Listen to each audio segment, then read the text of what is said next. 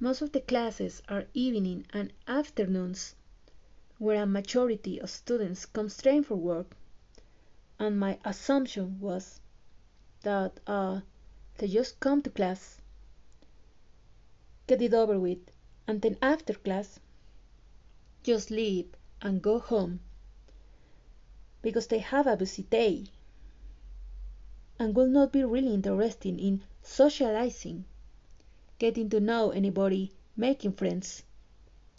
And I was wrong.